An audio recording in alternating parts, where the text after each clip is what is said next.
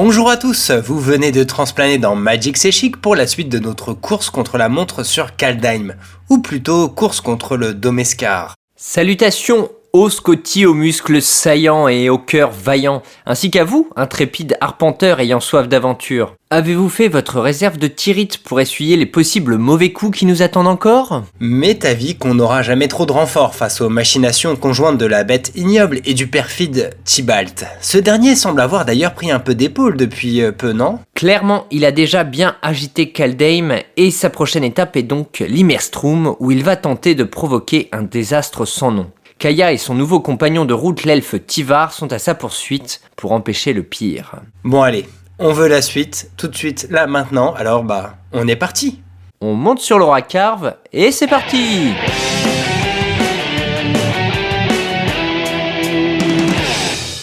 En arrivant sur l'Immerstrom, Kaya et Tivar n'ont donc aucun souci à trouver la trace de Tibalt qui a creusé un long sillon dans la lave avec l'épée pour leur indiquer sa direction.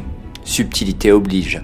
Arrêté devant un lac de lave, Tivar, qui avait déjà dit que ses pouvoirs variaient suivant le royaume où il se trouve, découvre qu'ici il est capable de tresser de la pierre à partir d'un bout existant, le faisant s'agrandir comme une plante qui s'épanouit. Il leur construit ainsi un pont de basalte au-dessus du magma qui s'étend à mesure qu'ils avancent. Kaya, se sentant responsable de Tivar et de son devenir, tente de lui expliquer durant leur marche les particularités liées au fait qu'il soit un Planeswalker, les multiples possibilités à prendre en compte, la nature des attractions entre ces êtres exceptionnels et surtout les responsabilités qui lui incombent. La jeunesse ou l'ingénuité ou les deux de l'elfe semblent maintenir hors de sa compréhension ce que la jeune femme souhaite lui faire passer. Pourquoi voudrait-il quitter l'arbre monde, Kaldheim, où il est déjà un héros reconnu de tous qui compterait ses sagas sur un monde dont il ignore tout? Kaya s'impatiente. Personne ne l'avait épaulée, elle, après l'embrasement de son étincelle. Et elle avait accumulé les erreurs, dont la dernière en date avait été lourde de conséquences. Elle veut donc éviter à Tivar le même genre de désagrément. Alors que le ton va croissant entre les compagnons, un harpon se plante soudainement dans le pont. Ils sont repérés, les démons arrivent en nombre sur un dracar voguant sur la mare de lave pour leur faire payer leur intrusion. Et propre plaisir du massacre. Les deux Planeswalkers se mettent en garde et accueillent les poings serrés les trois démons qui leur servent de comité d'accueil. Jouant de sa forme fantomale, enchaînant les dématérialisations, Kaya vient rapidement à bout du démon qui l'attaque, le transperçant avec son propre harpon. Elle remarque alors que Tivar, à deux contre un, a désormais ses avant-bras comme brûlant de l'intérieur, incandescent, nouvelle forme de son pouvoir de transmutateur. Elle s'approche, recouvrant sa main de magie pour l'utiliser comme un pieu intangible qu'elle rematérialiserait dans le cœur d'un des deux démons. Accrochée à son cou, elle prépare sa frappe et manque de s'évanouir durant l'exécution. L'intérieur du démon est en fait brûlant comme mille fournaises. Il se retourne vers elle lorsqu'elle choit, fou de rage. Mais la douleur, pour Kaya, est aussi une arme. Lorsque le démon fond sur elle avec son marteau de guerre, elle dématérialise le chemin sous ses pieds ni les ailes du démon, ni sa tentative de se rattraper, avortée d'un coup par Kaya, ne peuvent le sauver et il sombre lamentablement dans le magma. Enfin, seul à seul avec son ennemi, Tivar utilise le couteau d'airain relié à son bracelet et il se débarrasse de lui en deux coups.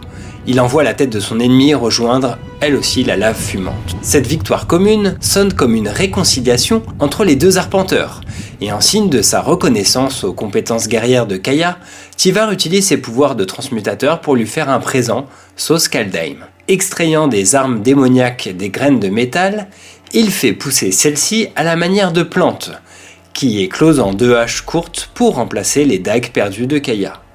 Cette dernière découvre à chaque instant un nouvel aspect de ce compagnon de route. Son arrogance n'est pas usurpée, car l'elfe est terriblement efficace sur un champ de bataille, et sa candeur, due à sa jeunesse, s'accompagne d'une grande générosité et d'une plus grande implication que ce qu'il laisse paraître. S'emparant du dracar des ennemis qu'ils viennent de défaire, beaucoup moins confortable que le dracar de Cosima par ailleurs, ils fendent les plaques de magma froid vers une montagne noire perçant le ciel telle une blessure nécrosée le rocher sanglant. À son pic, une mystérieuse lumière semble déchirer la réalité elle-même. Tibalt avait déjà ouvert une percée de présage avec l'épée de Alvar. Durant leur ascension vers le sommet, les choses s'accélèrent à nouveau. Ils voient en contrebas des centaines de vaisseaux converger vers le mont. comprenant l'imminence du domescar que veut provoquer Tibalt, qui choisit ce moment pour surgir au-dessus d'eux et les accueillir dans un tourbillon de flammes. Kaya se déphase et traverse tous les obstacles qui la séparent du diable, lui projetant une première hache qui fait mouche, le blessant à l'épaule. S'élançant pour l'achever de son autre arme, elle voit trop tard le nuage acre de cendres qu'il lui projette au visage. Son mouvement s'achève dans la pierre, tandis que la jeune femme se protège comme elle peut de la fumée magique qui se concentre sur elle, lui brûle la peau, assombrit sa perception. De sombres pensées accompagnent la douleur physique. Pourquoi rester ici? Elle peut encore fuir. Accepter l'échec pour une fois, car tout ça ne la concerne pas. Elle n'a pas été payée pour mener cette mission-là. Elle remarque suffisamment tôt le mouvement sur sa droite pour esquiver l'attaque de Tibalt, mais impossible de riposter. Au coup suivant, Tivar se dresse entre elle et le diablotin, et Kaya récupère peu à peu le contrôle de son esprit, identifiant la faille par laquelle le perfide démon est venu affaiblir ses défenses psychiques. Tivar, gorgé de la démesure de sa jeunesse, n'observe pas de doute, lui. Le sort lancé par Tibalt ne l'affecte donc pas. L'air crépite soudainement, et dans une dernière apostrophe crachée, le cœur diabolique transplane, laissant ses deux opposants entre l'ouverture béante vers toutes les réalités de Kaldheim et les troupes de démons en furie, menées par un colosse doté d'une énorme hache à double lame. Kaya devine aisément son nom, Varagot. Ses armées sont des centaines, lourdement protégées, létalement armées, comme revêtues de mille morts. À peine remise du sort de Tibalt, hantée par ses échecs passés, Kaya tente de convaincre Tivar de fuir avec elle le désastre inévitable qui s'apprête à déferler sur Kaldheim. Idéalisme juvénile ou témérité responsable? Le jeune elfe refuse d'abandonner et franchit le portail afin de prévenir tout ce qu'il peut de la catastrophe. Rompant son propre code, Kaya lui emboîte le pas. Quelque temps après, de retour sur Bretagard et plus précisément dans la forteresse de Beskir, demeure de la légendaire guerrière Sigrid, Inga, Kaya et Tivar attendent des guerriers humains de renom pour discuter du plan de maintien de l'équilibre du monde déchiré. Discutant des nouvelles du front, Arni Froncassé des Tusqueries et Finn le porteur de crocs des Canas font leur entrée. Ce dernier ne voit pas du tout d'un bon œil la présence du prince du peuple de Skemphar dans la demeure des hommes. Seul humain pouvant se vanter d'avoir croisé Koma et d'en être ressorti vivant, il n'en garde pas moins une haine tenace contre la bête du cosmos, et un mépris teinté de rage pour les elfes qui vénèrent le serpent monde. Il porte à son dos un bouclier d'un genre un peu particulier, une écaille de son ennemi qui reflète intensément la lumière du soleil. Sigrid balaye d'un ton autoritaire toute dissension. Les rivalités, aussi anciennes soient-elles, n'ont pas leur place quand on doit affronter des géants de feu, de glace, des trolls, une armée zombie et des hordes de démons. Kaya parvient à canaliser l'attention des nouveaux venus au sang chaud en leur révélant l'épée des royaumes qu'elle a récupérée au moment de la fuite de Tibalt. Le problème étant qu'ils n'ont aucune idée de comment l'utiliser.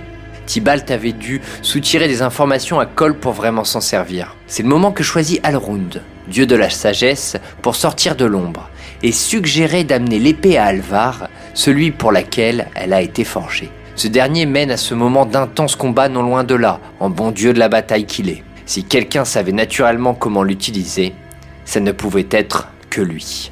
Portés par des corbeaux géants, les six héros de la forteresse voient se rapprocher à tire d'aile une étrange vision. Une grande raie de lumière blanche déchirant le ciel, où se rencontre l'atmosphère tempérée de Bretagarde et le souffle gelé de Carfel. De cette fissure entre les mondes se déversent des hordes de drogres qui convergent vers un pont où une petite silhouette entasse les zombies à mesure qu'il les met en déroute. Le puissant Alvar. Ils n'ont cependant pas le temps de prévoir un atterrissage. Une ombre s'interpose entre eux et le soleil, et l'instant d'après, Kaya, Tivar et Arni chutent dans le vide, leur oiseau fauché par le terrible Varagot lui-même. Kaya réagit à toute vitesse. Il tombe vers des rapides d'une violence certaine, mais son intangibilité empêcherait la chute d'être mortelle. Elle attrape Arnie, tout proche, et lui intime de prendre une position plus rassemblée pour mieux pénétrer l'air et rejoindre Tivar un peu plus bas. Ils l'atteignent, quelques secondes avant l'impact, et Kaya leur partage sa forme fantôme dans un effort surhumain. Ils survivent au choc, mais doivent ensuite s'extirper des flots tumultueux et glacés, pour se retrouver nez à nez avec des hordes de drogues surpris. Kaya se remet difficilement, rendant coup pour coup aux zombies qui s'en prennent à elle. Tivar semble sous le choc, peinant à se relever. Tandis qu'Arnie désingue à tout va les morts vivants autour de lui. Remerciant Kaya de l'avoir sauvé, il lui propose d'occuper seul ses zombies pendant qu'il fonce vers Alvar. N'ayant d'autre choix que d'accepter, Kaya entraîne l'elfe avec elle, cherchant comment atteindre le pont avec la tripotée de drogue qui leur barre la route. Une corne retentit alors, un son que Tivar connaît bien. Les elfes de Skemfar, floués par les mensonges du faux entrent eux aussi en guerre. Le jeune elfe se précipite à la rencontre de son frère Harald pour lui faire entendre raison, et Kaya, saisissant ses haches, commence à se tailler littéralement un chemin dans les drogres. Les choses se corsent un peu lorsqu'en face d'elle se tient non plus un humain zombifié, mais un troll Torga revenu d'outre-tombe. Déjà épuisé, Kaya n'est pas sûr de donner le change face à ce genre d'adversaire imposant. C'est le moment où un dauphin surgit en volant, Normal. avant de prendre forme humaine et de balayer le troll zombie en manipulant l'eau de la rivière. Cette dernière se présente comme Cosima, déesse de la mer, puis sort une longue épée incurvée de dessous sa cape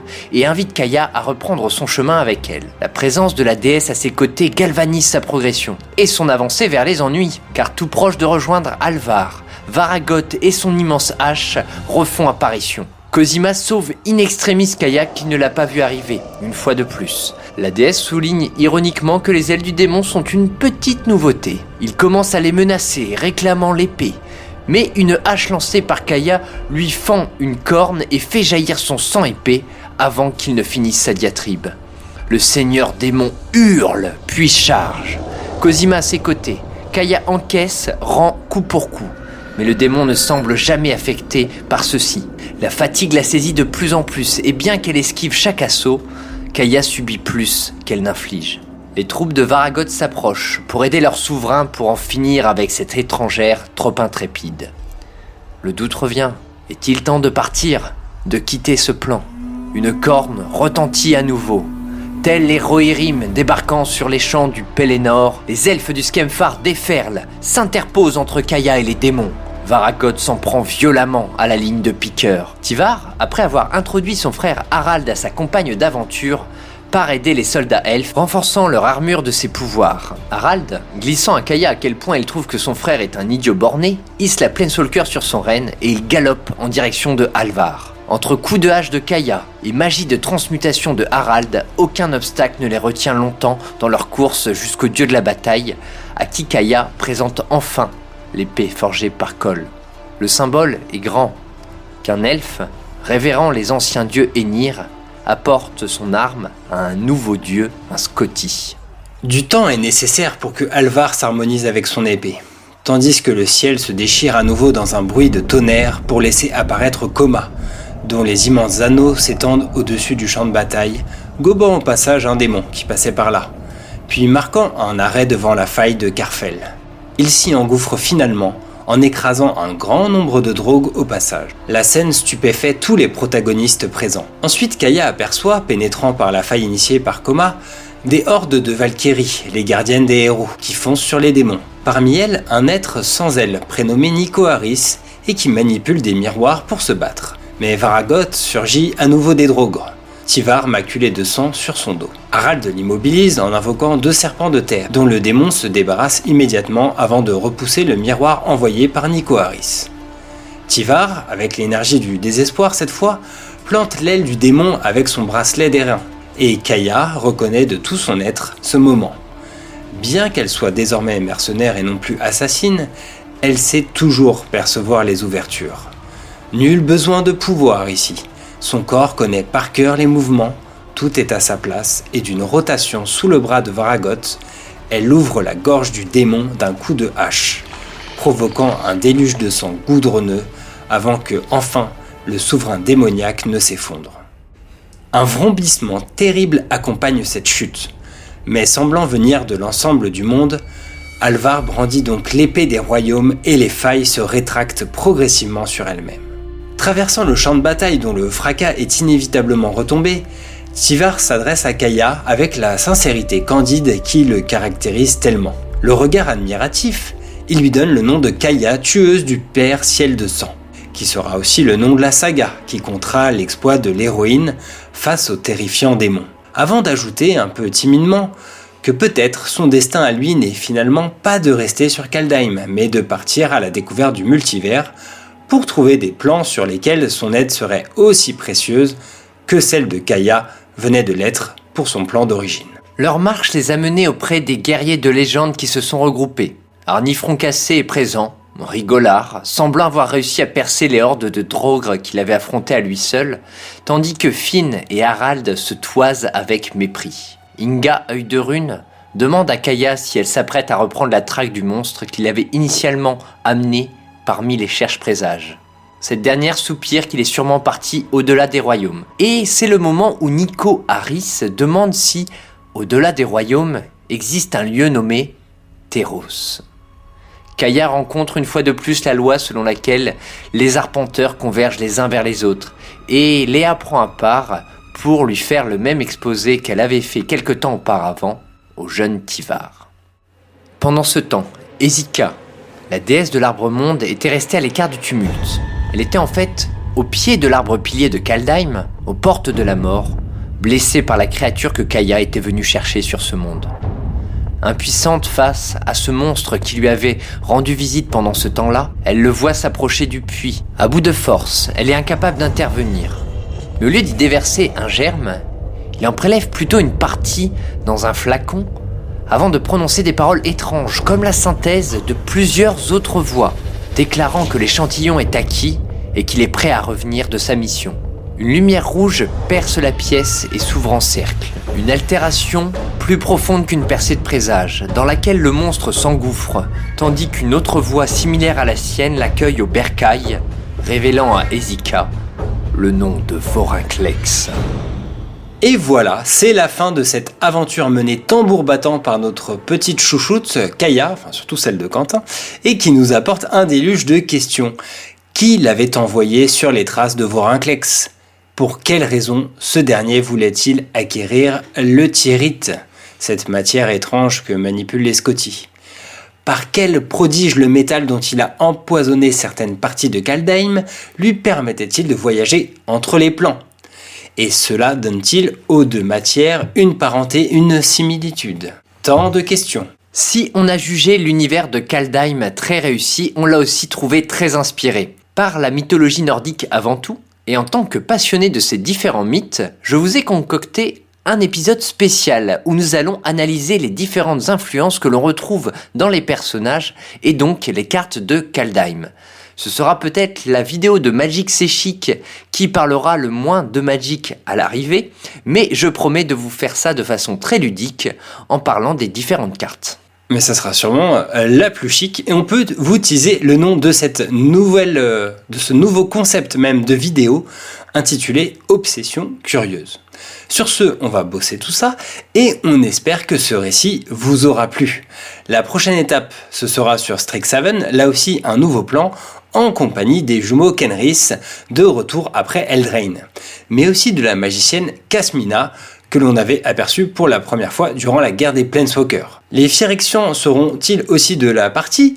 Au cœur de cette storyline qui mêlera donc cinq nouvelles écoles de magie euh, rivales entre elles Rendez-vous hein, dans quelques petits mois pour le savoir. En tout cas, merci encore de nous avoir écoutés et on vous dit à très bientôt pour de nouvelles aventures. Et d'ici là, bon voyage entre les éternités aveugles.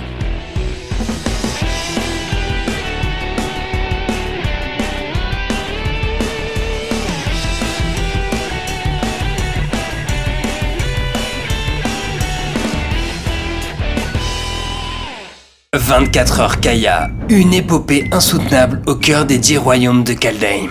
Des démons volants, des dauphins volants, des trolls morts-vivants. 24 heures Kaya, avec la présence exceptionnelle d'Arnie Schwarzy Brokenbow. Avec la présence encore plus exceptionnelle de Alvar, le dieu à la grosse épée. Salut. Et dans le rôle de Valky, Tibalt in Attends, attends, c'est pas Valky dans le rôle de, de Tibalt? Non 24 heures Kaya Putain, mais j'ai rien compris, ou alors il m'a menti, quoi. Oui, il t'a menti. Et depuis, Valky rit.